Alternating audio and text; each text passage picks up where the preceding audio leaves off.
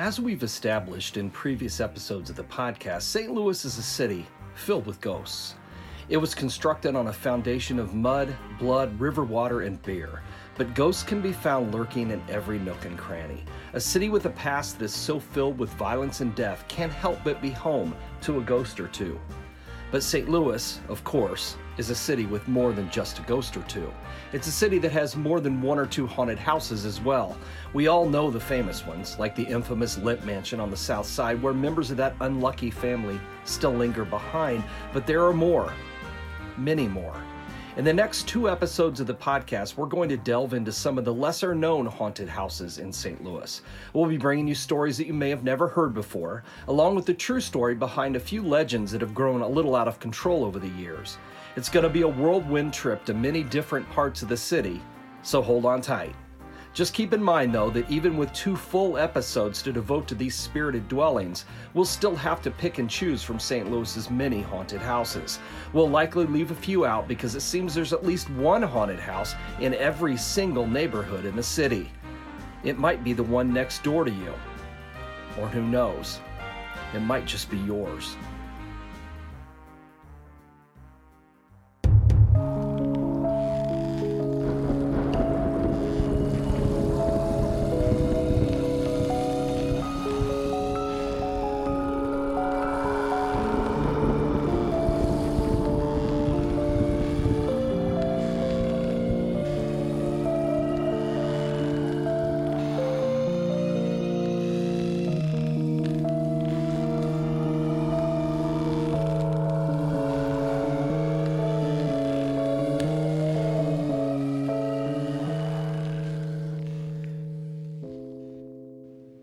Welcome to the latest episode of American Hauntings, the podcast dedicated to the history, hauntings, legends, and lore of America's past.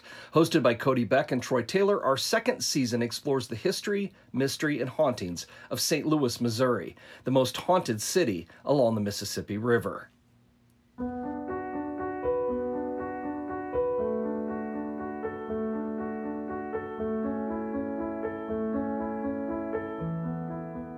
There's nothing to see today at number 919 Chouteau Avenue, but in 1900 there was an abandoned property at this address that was being closely looked after by a private watchman named John Kinsella.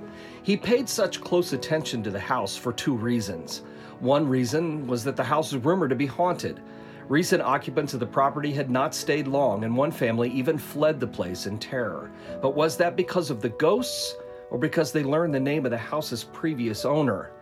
You see, the owner's name was the second reason that John Kinsella had to keep such a close eye on the place. The house had been plagued by ghoulish souvenir hunters because it once belonged to perhaps the most reviled woman in St. Louis history. Her name was Henrietta Bamberger, and while no one remembers her crimes today, her dark deeds were splashed across the city's newspapers at the turn of the last century. In November 1899, Henrietta was indicted for the deaths of at least four women and children, all slain during her years as a St. Louis midwife. The St. Louis Post Dispatch called her, quote, a murderous fiend in woman's form, a life taking monster slaying women and babies under the cloak of a ministering physician. According to testimony that was given to the grand jury, she burned and drowned infants and killed young women and disposed of their bodies. According to one witness, she dumped the bodies in the river and buried at least one of her victims in the cellar of her house. An indictment was returned against her for four murders, including that of an infant that she strangled, drowned, and then burned in her stove. But what the newspapers failed to mention, since this was not something generally discussed in print in the late 19th century, was that while Henrietta was a midwife, her real profession was as an abortionist. Abortion was illegal in every state in the Union in those days, but this does not mean it wasn't widely practiced. Usually under unsafe conditions and carried out by midwives, back alley doctors, and people with no training at all. In most cases, abortions were done using drugs, which could be both dangerous and ineffective. This often meant that a woman would be forced to submit to a surgical abortion. An operation by a well regarded practitioner might cost as much as $500, a sum that only the upper class could afford.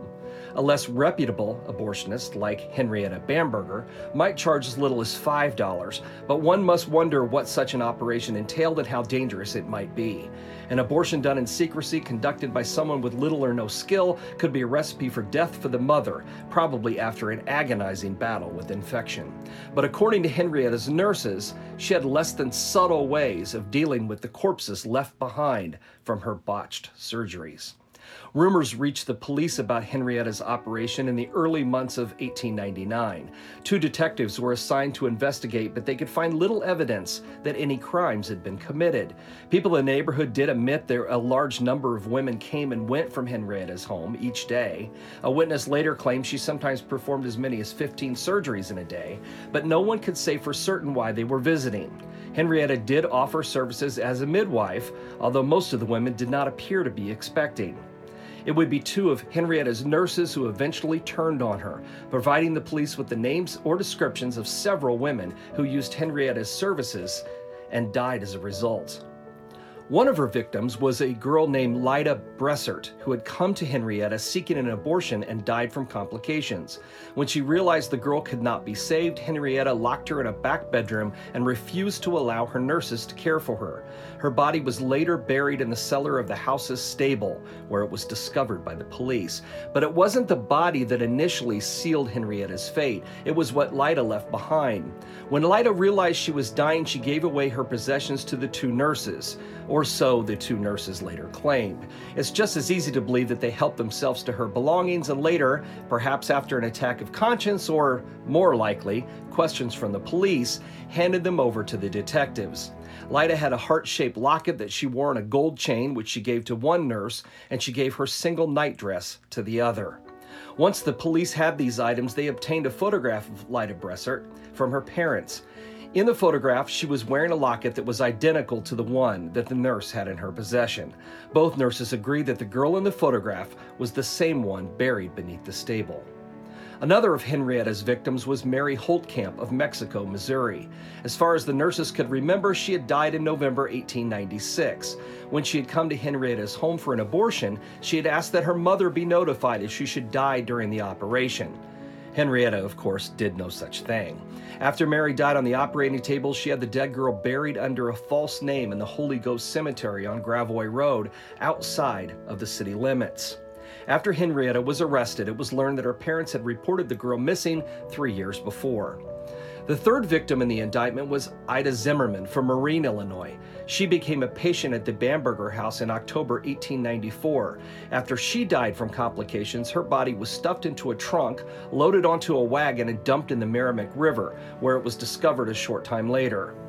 After the indictment was handed down against Henrietta, not a day went by when her name did not appear in the pages of the city's newspapers. Testimony given before the grand jury appeared in print, and rumors spread that Henrietta might have killed as many as 300 women and children during her career as a midwife and abortionist, although abortion was always implied but never specifically stated.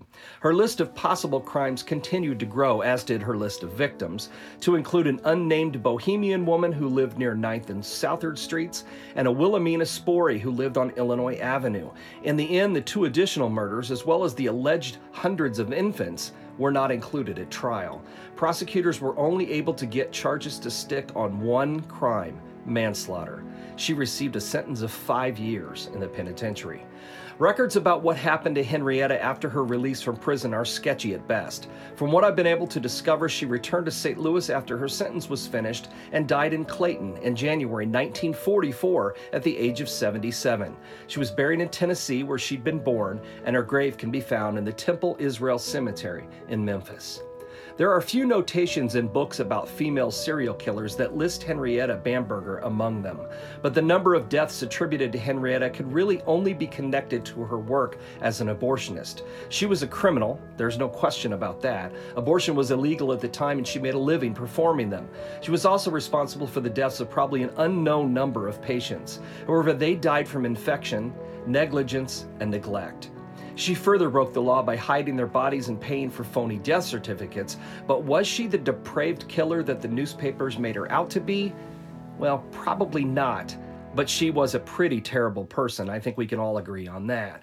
But in St. Louis in 1900, she was a monster. And so when reports about her house being haunted began to appear in newspapers and to be talked about in the neighborhood, people were quick to believe it. John Kinsella, the private watchman who had been employed to keep an eye on the Bamberger house, confessed he didn't really believe in ghosts, especially after he caught two thieves who had broken into the place. He'd been making his rounds one night and happened to see a flickering light in a second floor window. Putting no faith in the uncanny rumors, he said, that were afloat about the abandoned house, he decided to investigate. Drawing his revolver, he quietly slipped into the house and started up the stairs. In the darkness, though, he made a misstep that resulted in a loud noise. Immediately after, he heard a scurrying on the second floor. The light he'd seen from outside was extinguished, and the two spooks scrambled out a nearby window. Whoever they were, they were never caught. They took nothing with them and left nothing behind but a burned down nub of a candle. Kinsella told a newspaper reporter he had no explanation for what the men were doing in the house, but admitted that it could have been to further enhance the stories of ghosts that were floating around the neighborhood.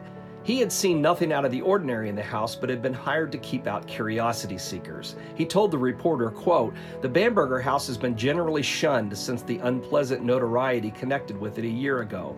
Last summer, a family occupied it for two months and departed suddenly, saying it was haunted. It's offered at a very low rental, but no one will live in it. Was the house avoided because of the murder scandal connected to it or because it was haunted? Well, we'll never know for sure. The neighborhood insisted that the young women who died in the house had stayed behind as restless spirits, but it's unknown if those stories were based on eyewitness accounts or on the superstitions of those who lived nearby. If there was any place in the city that was likely to be haunted, though, it certainly could have been the Bamberger house.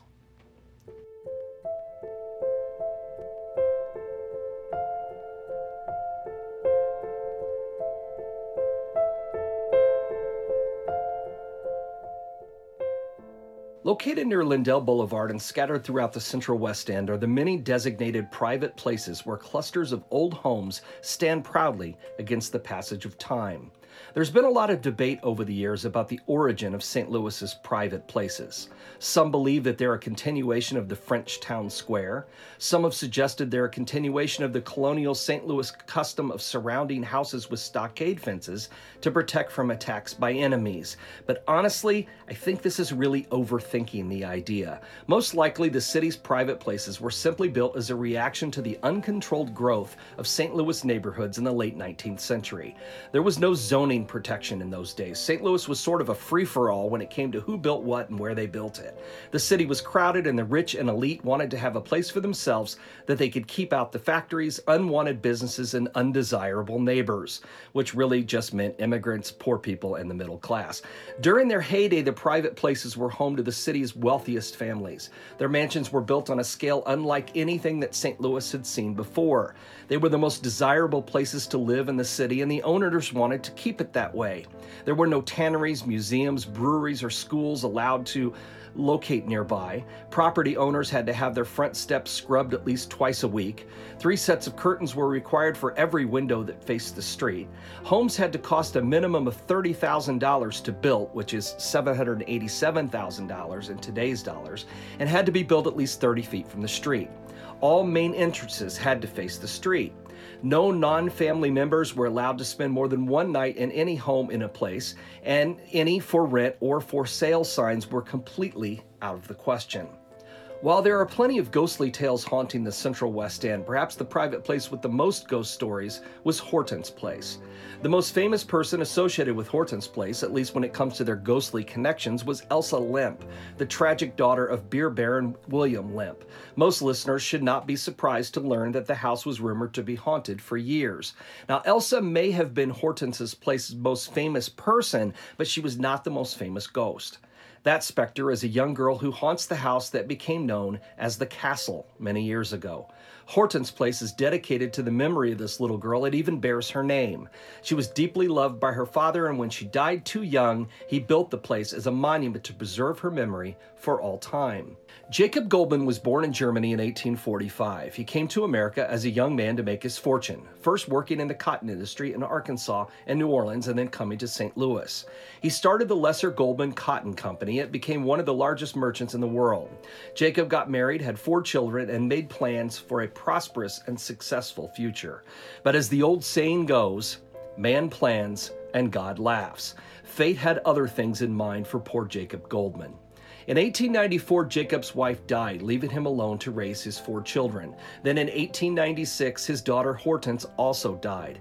Jacob was grief stricken by the loss. Before these tragedies occurred, though, the Goldmans had been living near downtown, but Jacob wanted to move his family to the West End, perhaps into one of the new private places like so many others of his wealth and stature were already doing. However, because he was Jewish, he was not accepted into any of the established private communities. So, he decided to build his own. He bought a large tract of land between Kings Highway and Euclid and called it Hortense Place in honor of his daughter. He purchased stone from Carthage, Missouri and built a huge set of entrance gates in 1899. One year later, he hired architect William Levy to construct a home from the same materials.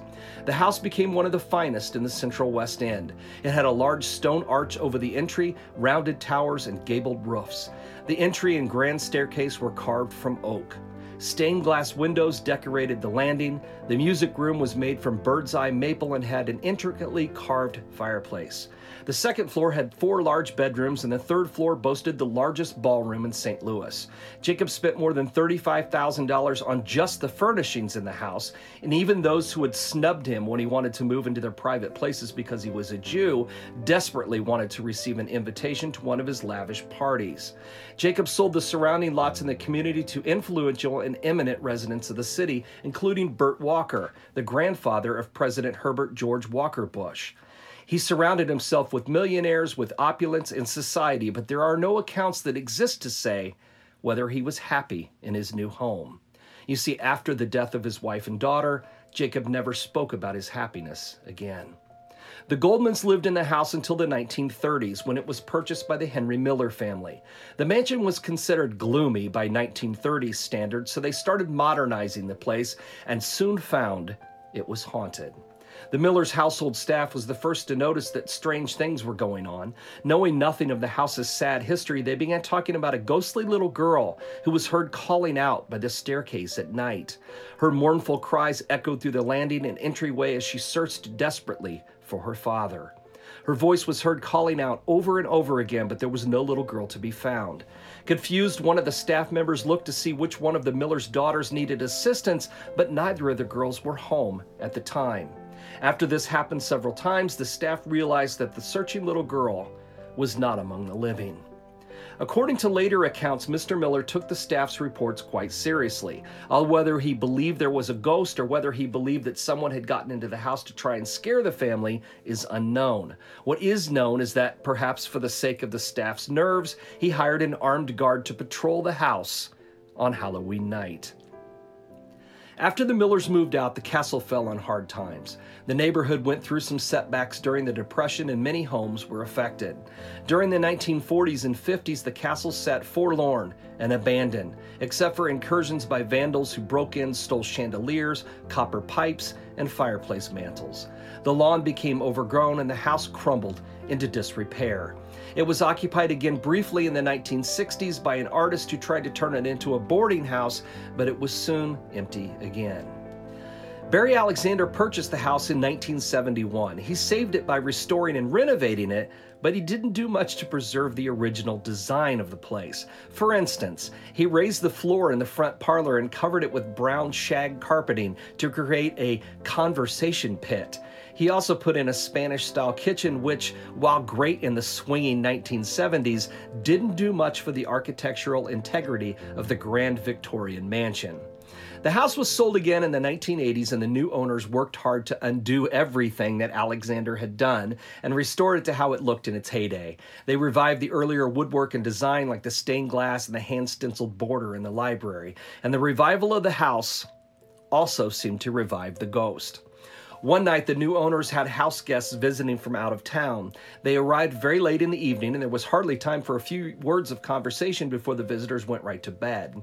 They had been asleep for some time when they were awakened by a voice outside of their bedroom. It was coming from the direction of the main staircase. The voice belonged to a little girl who was calling for her father. Assuming their hosts would take care of the child's needs, the guests turned over and went back to sleep.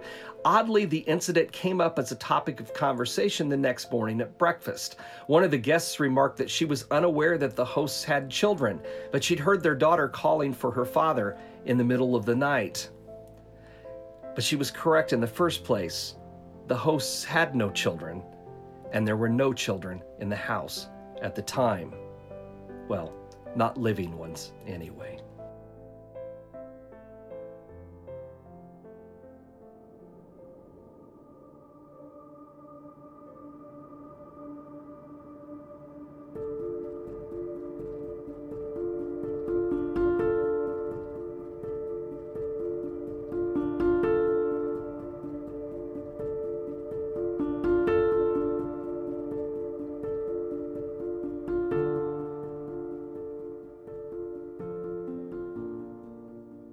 St. Louis's Washington University, founded in 1853, has often been called the most haunted of the area's schools. For no other reason, it's very possible that Washington University provided the inspiration for some of the most famous movie ghost hunters of all time. Perhaps the most famous haunted place among many on the campus is Whittemore House, a residence that was donated to the university by the family of the same name in the early 1960s. Shortly after it was given to the school, the decision was made to renovate it and turn it into Washington University's faculty club. Soon after contractors started working on the project, they quickly realized that the empty building was not so empty after all. Strange happenings in the house began shortly after workmen unearthed what had been a wading pool in the backyard. The pool had been filled with dirt for years and it was uncovered by accident. Buried in the pool, they found a toy baby carriage, a doll, and several random household items. Right after this, the weirdness started. Tools began disappearing and turning up in other places in the house. Footsteps were heard pacing the floors upstairs when no one else was in the building. The men also heard loud, arguing voices from other parts of the house. Assuming at first that the voices were coming from outside, they checked the yard, but no one was there. The men began to realize they were not alone in the old house. The eerie happenings continued after the club opened. Managers and staff members also began reporting strange occurrences. They heard sounds in the attic that couldn't be explained, footsteps like those reported by the workmen, doors that opened and closed on their own and then slammed shut. In fact, the attic door opened and slammed closed so often that employees jammed wooden wedges under the door to make sure that it stayed open. The most unsettling manifestations, though, were the apparitions. They emerged from doorways and corridors and from corners of the room and then vanished just as quickly. One of them was reportedly the shape of a bearded man in a plaid shirt. He was only seen from the waist up and then disappeared. The club's manager, Arthur Klein, was working late one night and heard a boisterous party taking place on the first floor. He hurried downstairs to see who was there, but found the club to be empty. Arthur was not the only one who heard those sounds. A neighbor was passing by the house at the time, heard the noises, got concerned, and came up to the front door to investigate. Well, after several years of this, staff members of the club decided to get in touch with St. Louis paranormal investigators Phil Goodwilling and Gordon Hoener, the Haunt Hunters, who we've mentioned in earlier episodes of the podcast. They came to Whittemore House in May 1972 with plans to conduct a seance. The plan was they would either contact the ghosts that were present in the house or they would get in touch with the unconscious mind of someone in the house who might be the source of the activity. One of the staff members that Phil and Gordon had asked to be present for the seances was a young woman referred to as Mary. She had been the witness to the bearded apparition in the club, and the haunt hunter suspected that she might be affecting the activity with paranormal abilities that she had no idea she possessed. There were four people at the seance in the attic of the house Phil Gordon, Mary, and another club employee. A table was placed in the center of the room, and candles were placed on it. The only other light in the attic was a dangling bare bulb that was located just outside of the attic door. The door itself had been propped open with one of the wooden wedges. As a way of contacting the spirits, they placed a large piece of newsprint paper and a writing planche on the table. The planche was a small, heart shaped piece of wood on rollers that had a pencil attached to it. When the participants placed their fingers lightly on the device, the pencil would spell out messages that allegedly came from the spirits. Almost as soon as they began the session, and as the planche was just starting to move on the paper, the room suddenly started to become much darker. They realized the attic door was somehow closing on its own. The wedge was pushed back into place, and the seance continued. The paper filled with scrawled lines and gibberish during the first five to ten minutes, and then several clear, obvious words appeared. They were driven hard into the paper. Phil Goodwilling leaned forward so that he could see them better, and they became frighteningly clear. They read, Get out of my house. Death to Mary. Yikes. Just moments later, the windows in the attic banged open and a cold wind swept into the room. The candles were snuffed out and the room was plunged into darkness. Even the haunt hunters later admitted that they screamed and fled the house. Was Whittemore House really haunted, or were the strange happenings somehow connected to the unsuspecting Mary, as the haunt hunters believed? Or was it a combination of both? We'll never know. Soon after the seance took place, Phil Goodwilling discovered that the seance had been unauthorized and had not been approved by university officials. They were unable to return to the house, but the story didn't go away. Breathless accounts of what happened in the attic that night were told on campus for years. They may have even caught the imagination of a Washington University student named Harold Ramis, who was inspired by the Haunt Hunters to come up with a film version of his own ghost busting team a decade or so later. Who are you gonna call?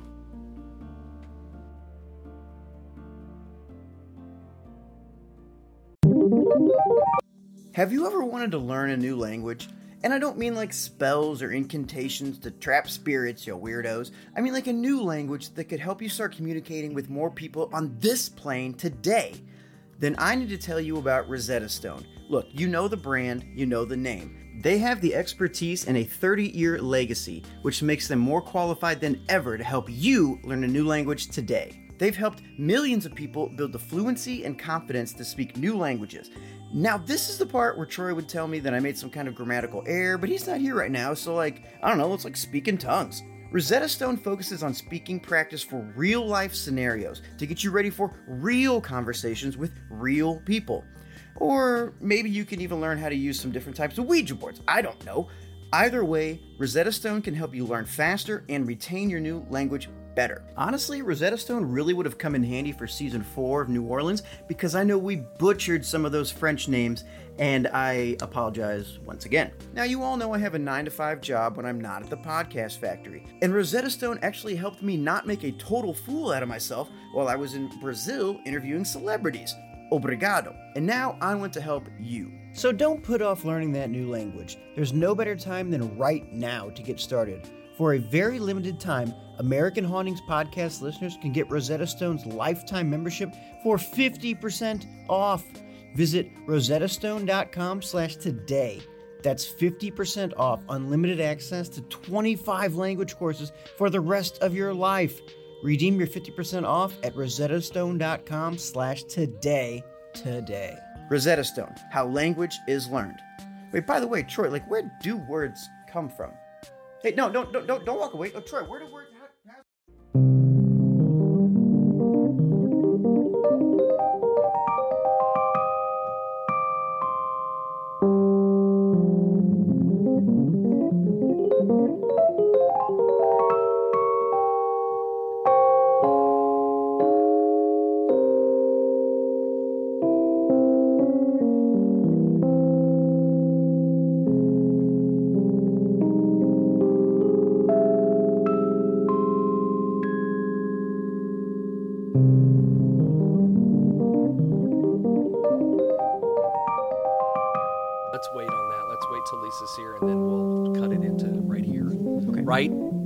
Here. Just kidding.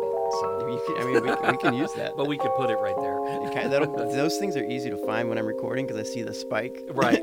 So exactly. It's either, it's either you yelling or I put a cup down. yeah, on, yeah, the there's something on table. the table. I know. That's why I moved my cup over there. That's smart. Welcome to American Hauntings Podcast, where we discuss history, hauntings, legends, lore, and all things paranormal. You are listening to episode 27, which is the 14th episode of season 2, which delves into the hauntings of St. Louis, Missouri. I'm your co host, Cody Beck, and with me, my co host is author, historian, crime buff, and founder of American Hauntings, Troy Taylor. Who is very excited that Labor Day is now over and it is officially fall. As Yes. far as I'm concerned, I don't care what the equinox says as far as when Labor Day is over, it is now fall. You're just happy you can wear whatever colors you want and you don't like have any problems, right? Or is that is it the opposite? Well, I think no. I think you're supposed to not wear white. After Oh, well, that Day, wasn't- that wasn't a problem I don't wear white anyway, so it doesn't matter.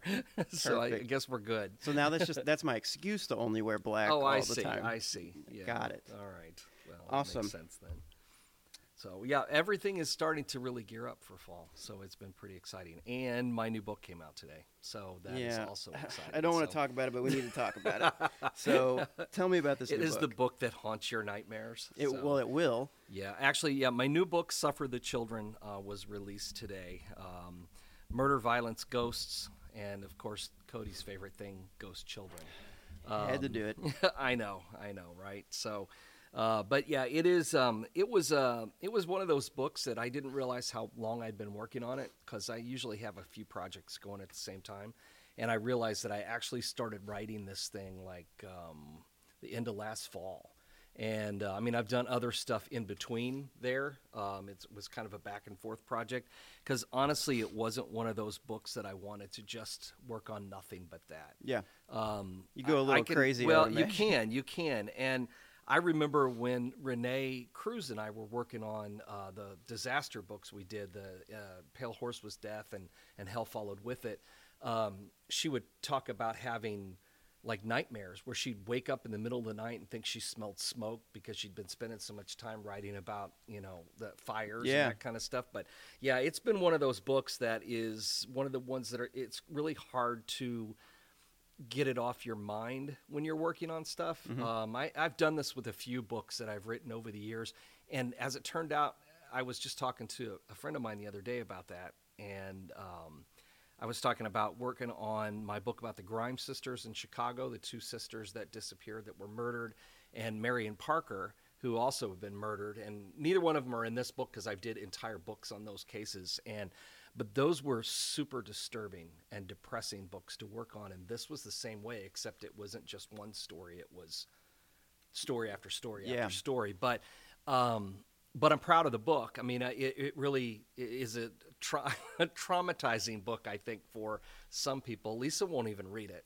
Um, I was curious, Lisa like won't read it, being a so, parent, like is that yeah. just? I'm sure that's stuff you want to stay away yeah, from. she just she doesn't doesn't even want to read it, and um, I, but it's been one of those things that it's one of those books I w- was glad to get out of my system, Mm-hmm. kind of thing. So, um, but yeah, I I, um, I think people will like it, um, and and if you're listening to this and you think that you're you you're not going to be traumatized and you want to read it, uh, even though I have issued a number of warnings to people that if you're bothered by stuff like this, you should not read this book. But if you are interested, um, don't forget that since you're a podcast listener, uh, you can get a 10% discount off your order. Just use the promo code podcast when you're checking out. yeah, and I will make sure to add a link to the new book and to your Haunted St. Louis book. Oh yeah, which it- we've delved into a lot this. yeah, so that'll be in the show episode, so- notes. So check for that. Sure. Uh, we also have a lot more great shows coming up heading into the Halloween season. We do. We do. We've got our haunted houses, one of which is the episode that we'll be talking about here in just a minute. And uh, we've got another episode of haunted houses. See, I didn't even I didn't even surprise you with it this time. I just said right up front, two episodes Yep. on haunted houses. So I didn't have to go, well, I'm not sure how many episodes this will be. I'm saving that for our final story of the season. So yeah.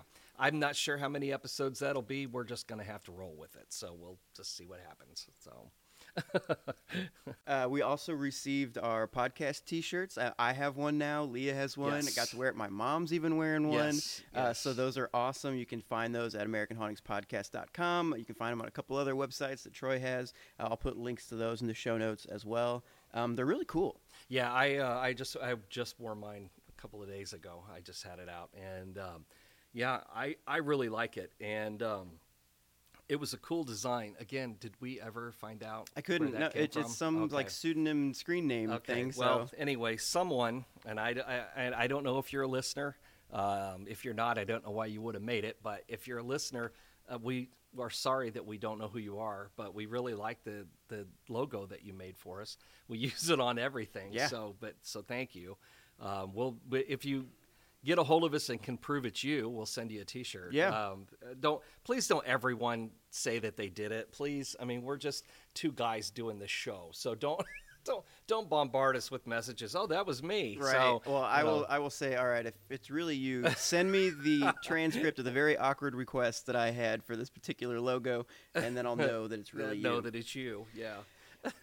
all right. You want to dive into some haunted Sure. houses? Yeah. Absolutely. Okay. So the first house that we have here, uh, it, this this story, you you really go for it real fast uh, with this because I was I was reading into this and I was like, wow, he's not pulling any punches. This is a brutal yeah, it's story. a pretty messed up story. And and actually, you know, originally, and I and I talk about that. I talked about that in the monologue too. That you know, a lot of the rhetoric that the newspaper decided to use to describe this woman, um, I mean, it made it sound like she's you know out running the streets with a butcher knife, stabbing Right. women and children, and Jane the Ripper. yeah, it's not exactly how it was. It's just that we have to keep in mind that the time period and the subject matter that we're dealing with here, um, abortion was highly illegal at the time, Mm-hmm. and you know was obviously frowned upon in all society. And so by painting her as well, and they couldn't say it though. See, that was the issue. They couldn't say that in the newspaper. All we could know was that she was a midwife who was killing babies. Well, read between the lines, Yeah. you get it, you know. But um, so it really painted her as a as this this horrific monster. But let's be honest. This, I mean, this woman was was horrible. I Yeah. mean, there's no question she was a horrible person. Right, you right. know. We, yeah, we don't want to try to draw Yeah, those lines. I mean, you know, and no matter how you feel about what she was doing, that the, the fact that she was, you know, letting her patients die, these girls who would come in for these horrible botched operations and then would get an infection and die, and you know, so she then buries the body on, in the cellar, you Yeah. know, of the of the barn, or you know, buries them under false names. I mean, these are the ones we know of. I mean, these are the ones that these two nurses who decided to testify against her. Um, described. These are the, the girls who died, but there may have been many more. So I mean, it's it's she was awful and may have been more awful than we know, but the newspapers really went over the top. right. But know. so for for Henrietta Bam, Bamberger, Bamberger. we don't have any kind of like real body count idea. no, we don't. From, We don't. We really don't. It's it's. I mean, it, it really is a mystery. We as far as how many people may have died on her Yeah. operating table or shortly afterward. Um, these are the, the three that she was brought to trial for. Are the three that we know. That's Right. what we know of. and it seems like uh, you know she was using uh, these people would die, and then she was trying to cover up her other crimes, but she still also seems kind of evil. At the oh yeah, no, time. no question. I mean, she's awful. I mean, this woman was a monster. I mean, there's there's no there's no way around that. And this is a this is sort of a an overview of the story. I had to kind of make it, you know, a narrative story out of Haunted St. Louis because I tell the whole story in there, and there's a lot of uh, further sordid details about how these girls died and what happened to them and that kind of thing too. So, I mean, it's it's pretty awful. I mean, it's an awful story, and you know, it's not really a surprise um, that people believed that her house was haunted. Um, you know, they had to hire a night watchman to keep people out. A because they thought, see, really things haven't changed that much. People trying to get into abandoned properties now Right. because they think they're haunted. Um, it was the same way back in 1900 in St. Louis. The other thing that you have to uh, understand about St. Louis at the time is that the newspapers were filled with ghost stories. I mean, just j- jammed. I mean, Yeah. you wouldn't believe how many stories going back through the old newspaper files, and I included a lot of stuff like that in Haunted St. Louis that I found for the very first time because now a lot of these newspaper files were accessible where they weren't, you know, 15 years ago when I first wrote that book. And I found a lot of different and old stories, and they were there were there were stories about ghosts in the newspapers on a weekly basis. I mean, all the time. So it really wasn't surprising that you know Harriet, you know Henrietta Bamberger went from being this this horrible murderer who ended up just with five years in prison for manslaughter. Yeah, it's yeah, crazy. You know, um, but it's not surprised that her house, when it, after it was abandoned, was considered haunted. Not with everything else that was going on in the city at the time. Yeah, I mean, I can't imagine a time when ghost stories would just be that prevalent in the newspaper. That would Yeah. have been great. Yeah, I, I'd yeah. probably buy newspapers. Yeah, I know it. I know it. Oh, and then the, some of her victims, uh, you go through some of the names in the stories, but one of them that stuck out to me was Ida Zimmerman because after she died from complications, her body was stuffed into a trunk, loaded into a wagon, and dumped in the Yeah, Meramec. and that's actually more complicated than, than it sounds. It sounds kinda because uh, it does, but it was even more complicated because, um, and I couldn't explain it all and make it all make sense in a short amount of time. So what what happened was she died, and Henrietta arranged for a uh, like a uh, teamster to come to the house with a big trunk. Mm-hmm. Um, now, I'm sure she didn't tell him I'm going to stuff a body in this. I mean, she Right. took the trunk inside and um, loaded the body. She folded up the, the girl and put her in the trunk, locked it up. She and the teamster carried it out to the wagon, but apparently the teamster wasn't strong enough to put it in himself, so Henrietta did by herself. by herself. Oh, man. So I'm not sure. I mean, that says some interesting things about her. I mean, I'm getting a whole like Belle Gunness vibe. I don't know if you know that story. I do this. not. Um, we'll have to talk about that at some point. But Belle Gunness was this uh, big Norwegian woman who had a farm in northwest Indiana, and she would advertise in the Lonely Hearts columns in Scandinavian newspapers that she was looking for a husband. You know, she was wealthy and had this big farm and was looking for a husband who had some money to invest, and guys would come and then would never be seen again. Well, after she disappeared or died, depending on the story that you believe, and that's uh, that's still a big question. What happened to Belle Gunness? Um, they unearthed, like, dug up the like the hog area on the farm and found all these bodies of these guys. So, but she was supposedly this big manly woman who was murdering these guys, and I don't mean just like slipping them poison. I mean like beating them to death. And so when Henrietta is grabbing this steamer trunk and throwing it in a wagon and taking it to the bridge where she then dumped the body out and then dumped the body into the water, not the trunk. So when the floating girl was found in the Meramec River a short time later, they assumed she committed suicide. So nobody thought twice about it until these nurses came forward and identified this girl as being one of Henrietta's victims. Gotcha. Uh, so it's it's actually more complicated than I I made it in the story here in our narrative. So Uh, well, let's move on to something on a bit of a lighter note. No, not at all. Not Uh, really. We're gonna move to a different area. Ghost so, Kid. So yes, Ghost Kid, which is freaking great, of course. Um, we're gonna move on to the castle or Hortense place. And so what I got from this story is that Central West End has always been pretentious. Yeah. Apparently. Oh, it always has. Well, I mean, it was built to be pretentious. It was built to be an escape from downtown. Um, this is where you know all the wealthy people went, and you know it's funny. And I, I kind of made a funny kind of a aside about that at the beginning of this is that people have tried to create all these really pretentious um, reasons why private places in St. Louis existed. Oh, it's a you know continuation of the French town square or the colonial idea of building walls around you know stockade fences around the city. I'm like, well, they were building fences all right, but it wasn't to keep out the Indians. It was to keep out all the rest of us. Yeah. I mean, that was the whole point behind it is that we're wealthy and we don't want the riffraff where we live, um, and that's why they all existed. I mean, that's that was the the reason behind them. But you know, people have tried to put a lot of you know sociological reasons, and, you know, reasons behind private places, but it really that's what it boils down to. Right.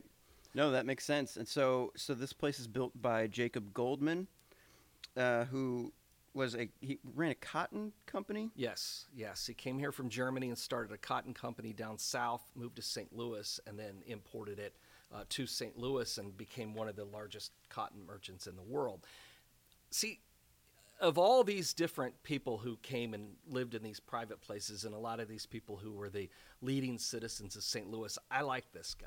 Yeah. I, I do. There's something about him I like. I think I like him. Well, I feel bad for him. For I was one gonna thing. say, yeah. I mean, I do feel really bad for him. But what I really think was great is he kept trying to move his family into these private places that existed on the west side, and um, all of them turned him away because he was a Jew. Right. So he's like, "Oh, screw you! I'll just build my own then." So I like that's it. why I liked it. And then, of course, then everybody wanted in. You know, uh, but prior to that, you know, nobody wanted him around, but they all wanted to come to his parties and they all wanted to buy property in the, you know, in the private place that he had built.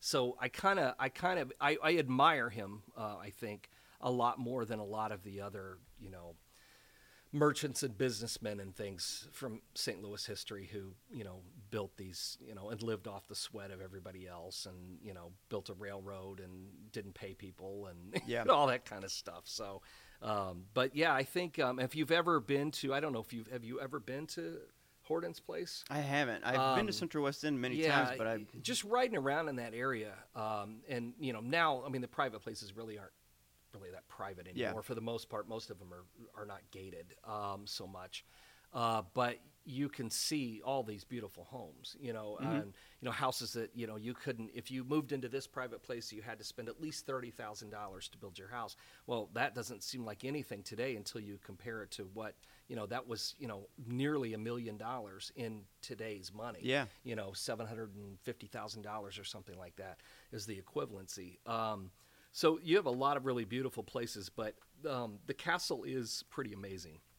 I mean, if you get into Hortense place, and I, a lot of people go because they want to see Elsa Lemp's house. I was gonna say, do uh, because yeah. that was where Elsa lived, was in Hortense place. That's where her house was, and uh, so a lot of people want to see where that is. But the castle is another house that's very distinctive in that particular little neighborhood there. And uh, you know, he built it. He named it. You know, named the place in honor of his daughter. He built the, you know, built this beautiful home, and it's had a reputation for being haunted. Pretty much since he built it. Yeah. I mean, almost from the very beginning. Um, the, the, the, as soon as the, the, the Goldmans were gone from the house, people started talking about it being haunted. Um, the next family in there, even after they tried to kind of lighten things up and bring in a family and things, they, they noticed that there was something very odd going on Yeah. house, So the- freaking out the staff. Yeah, the, so the, Mil- the Miller family and their staff, they noticed a ghostly little girl who was heard calling out by the staircase at night. Yeah, yeah. Sounds like just your kind of place. Yes. Really. Yeah. And then he did what I would have done. He hired an armed guard Yeah, to I like the that. house I like that. on. Halloween night.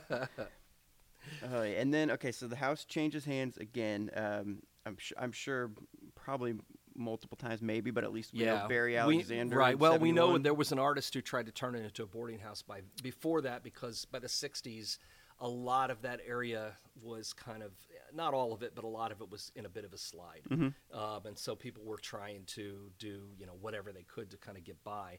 But yeah, the guy that bought it in '71 was he really just wrecked the place. I mean, He, he put in a conversation yeah, pit, which, I've I mean, seen in says- movies. Yeah, and stuff. nothing. Nothing says nothing says tacky seventies Yeah. like shag rugs and conversation pits. I just thought that was awesome.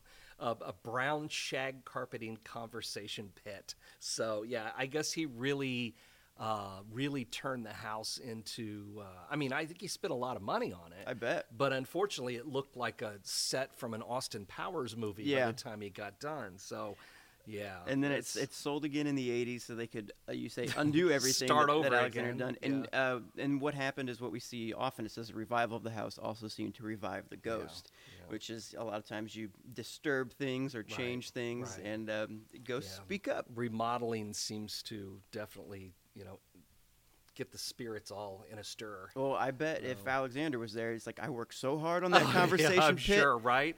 Yeah, I don't know. I don't know if he died, but maybe if he did, he I decided to hang, hang around probably and was so angry.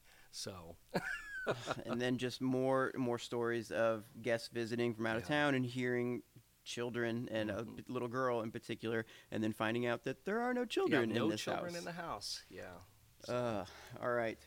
Well, we can move on then to the last house on here, uh, which is the Whittemore house. which I had to include Yeah. for obvious reasons. Because, and I think honestly, I think this may be our final. Our, this may be our final goodbye to the Haunt Hunters.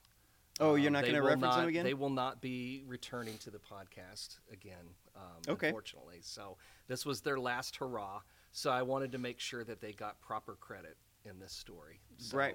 Perfect. um, No, I think you you mentioned to one of our listeners before that they would make a return. yes. Um, and Yes. they did. So this is uh, at St. Louis's Washington University. Yeah. Uh, I got to give a oh, side note. I got to give a talk there to their entrepreneurship class. Oh yeah, that's right. That's And- right. And that's where our buddy Dave Goodwin Yeah? uh, runs security there. Oh, So, awesome! Yeah, Yeah, they asked me not to return because I told them all to stop paying tuition and go oh, start great. a company. Oh, good. They were upset, Yeah. but they're entrepreneurs, you know. Yeah, well, right. What are they doing in college? That's you know that was my thing. But anyway, so strange happenings um, start happening in the house shortly after workmen unearthed what had been a wading pool. in Yeah, that's the backyard. Part of the story. I don't I don't know what the connection there is. Um, but that's always something that I have found in any anytime I've seen this story mentioned or documented anywhere. That's the one thing they always point out is they found this wading pool in the backyard, and you know shades of the changeling found like a doll carriage or something in the thing and like toys like buried in this wading Yeah, pool. creepy. and then strange things started to happen in the house. And i don't know what the connection would be there. I have no idea. Uh, but for whatever reason that seemed to be what kind of set things off because as soon as that happened then all of a sudden these strange things started happening inside the house where these guys are just working. I mean they're they're just trying to remodel the place turn it into faculty club and they you know their tools are disappearing and they're hearing footsteps and they're seeing shadows and they're seeing figures. And then once the place opened it just kept going.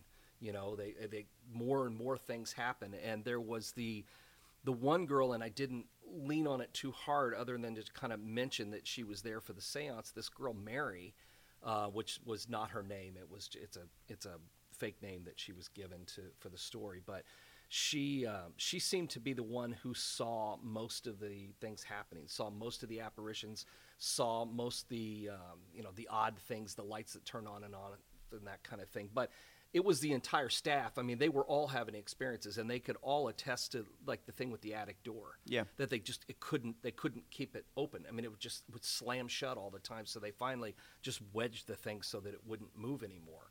And uh, which you know came into play during the the séance that they did in May of 72. Yeah, I was wondering about the Mary name because I was like, is this just what?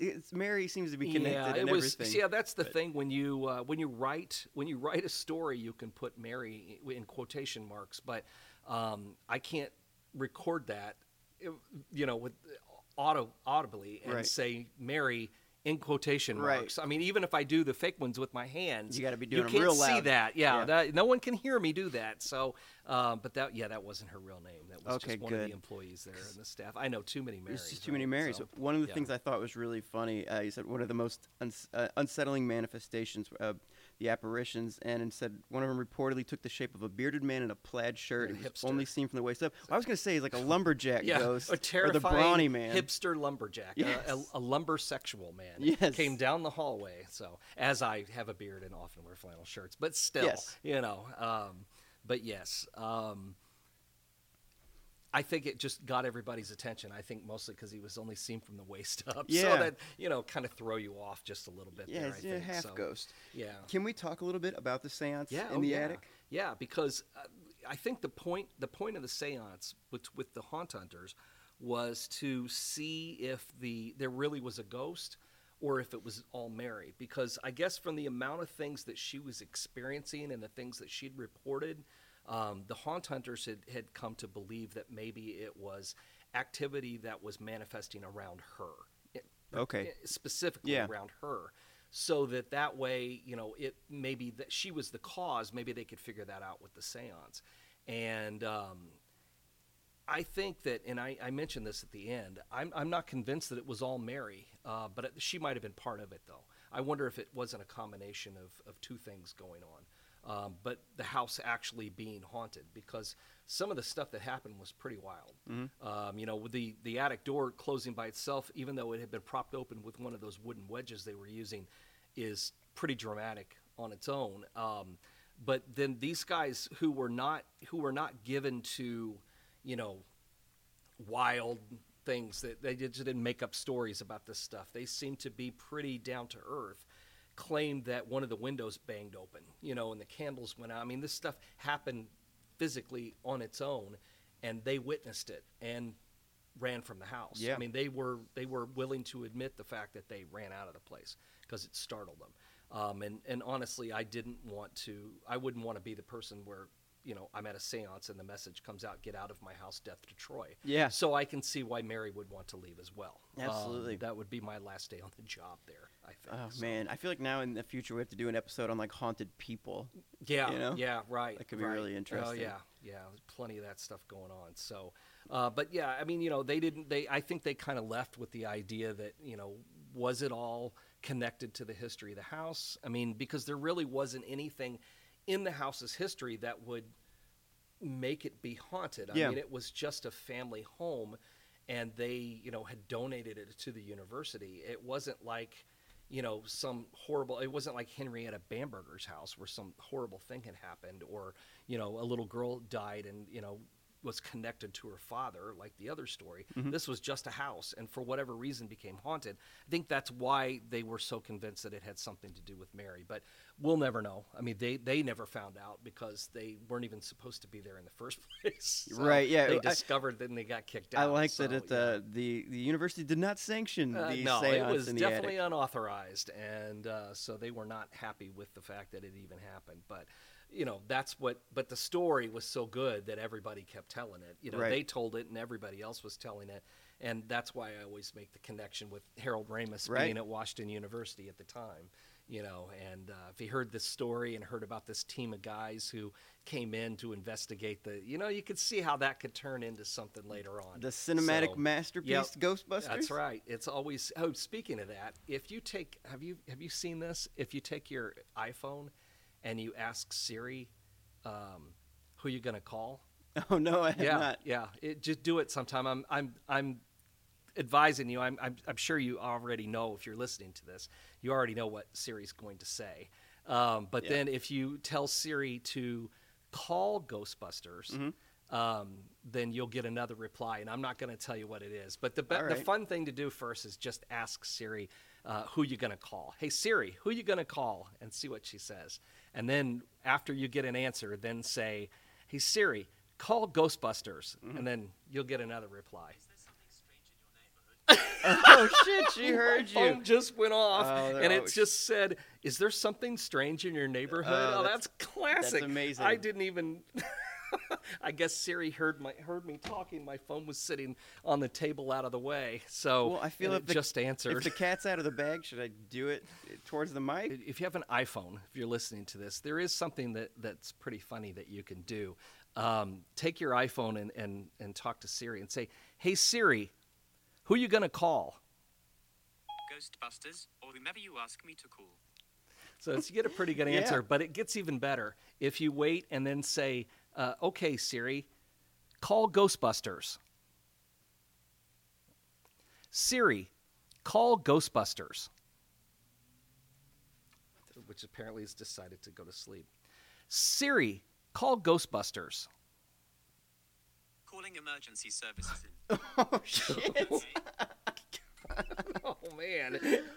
oh my. Let's try that again. Okay, Siri, call Ghostbusters. Siri, call Ghostbusters. is there something strange in your neighborhood? Okay. Uh, pretty funny. Got it. So you get a pretty good response from Siri if you Right. uh, play along with the whole. Game. I don't know what all we're gonna leave in, but I want to say be careful when you do yeah, that. do be careful because what what Cody just cut out was I did make an attempt to call Ghostbusters, and then Siri said calling emergency services in three. T- I had to cancel that. So um, be very careful if you decide to try that little trick. Yes. But it is pretty funny. It was. It's funny that when you try to do it, it doesn't work, but Yeah. when you don't, it it works. okay, so on October fifth, uh, we're going to be doing a ghost hunt at Mineral Springs in Alton, Illinois, and I've done some of these tours before, different walking tours. Been to Mineral Springs many times, but Yeah. I've never done the like 8 p.m. to 1 a.m. thing. Can you tell me a little bit about what to expect and what's going to happen? Well, it's uh, well. I should also before I say that Cody and I are going to be there doing this ghost hunt. Um, I should tell you already that it's sold out. Yeah, so so you messed um, up if you yeah. didn't get a so, but I mean, if you you know, we have other events coming up, but as far as this Mineral Springs one goes, um, we, we've actually got the building to ourselves for the night, and we've got the whole building. You know, um, sometimes if you come in on one of our tours, or um, whether even our dinner tours or our walking tours or whatever, you do get to see the hotel. You do, do get to come in. You do see some of the haunted places, um, but on a an actual just a regular tour, you can't see the entire place. Um, there just isn't time. Uh, but on October 5th, we'll have the entire building to ourselves to explore for the night. And when I say the entire building, I mean um, Pearl's room, uh, the the haunted room that's left from the hotel, um, all the way down to the bottling plant and the slaughterhouse, all the way in the the very seven floors down into the basement underground areas of the hotel, um, where there has been a lot of activity over the years, and of course the swimming pool and that kind of thing. So um, normally, what we do is because we've got this entire gigantic building, but we have a small group of people. Um, usually, I, will take everybody through and kind of give them an overview of everything there, so that they kind of see where they're going, see where things are.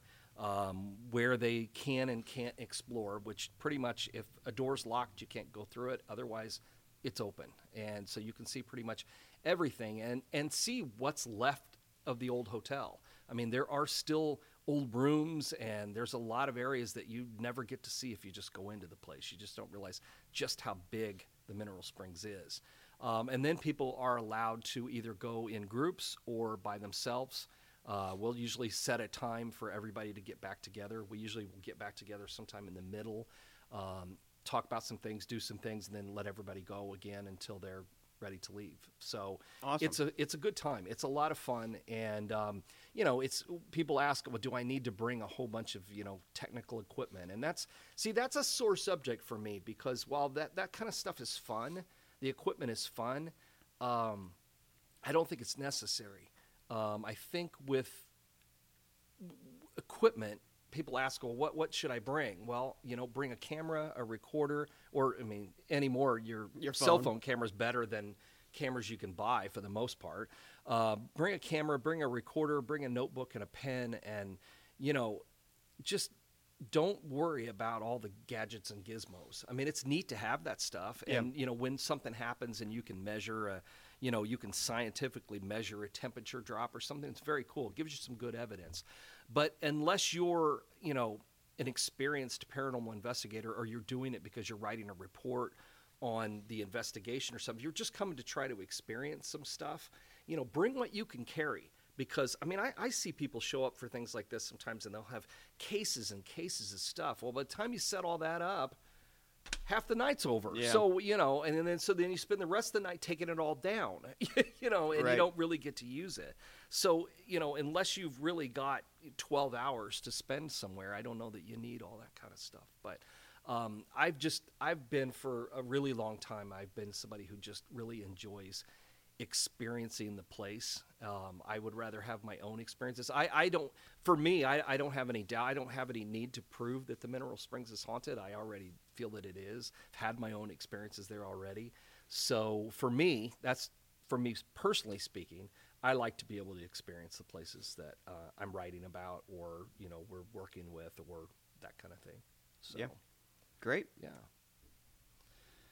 Okay, well, I guess we should wrap up this one, and um, we uh, we have one more episode of haunted houses still to go, and uh, I should also mention that we do have something coming up in Alton that is uh, we're excited about, and uh, we can't really tell you what it is yet. Um, but by the time uh, our next episode airs, we should have already put out the information about it. But uh, anyway, I think that I think that you'll be intrigued if you're in the Illinois area and you're in the Alton St. Louis area uh, by what we've got coming up.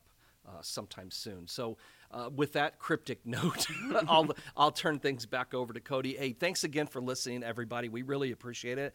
Uh, we've also noticed that you guys have really slacked off with the reviews It's on true. iTunes. Um, we really need those reviews. I mean, or at least uh, something. Give us some stars. Give us uh, just write a little something about the the uh, the the podcast and uh, get it up there on iTunes. It helps people find the show. Uh, people seem to be finding it anyway. Uh, we are, are, you know, we, a lot of people listening, a lot of new people are listening, but it makes it a lot easier for people to find it if you can put up a review for us. So we would really appreciate that. And uh, turning it back over to Cody. And I know new people are listening every week, which I really appreciate. But now I need you to go and and write a review. So thanks a lot, and we'll see you again in two weeks.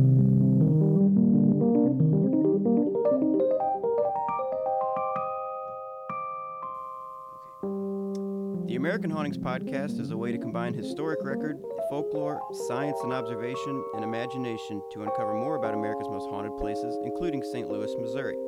American Hauntings is a bi weekly podcast. You can hear new episodes every other Tuesday, so please tune in to hear our latest episode and help us take a brand new look at history and hauntings. You can check the show notes to find links to all of our social media accounts. You can learn more about our podcast and find new episodes on iTunes by searching for American Hauntings or by going to AmericanHauntingsPodcast.com, where we also have links to some of Troy's books, as well as information about his upcoming ghost tours, events, and haunted happenings. This episode of the podcast was written by Troy Taylor and it was produced and edited by me, Cody Beck.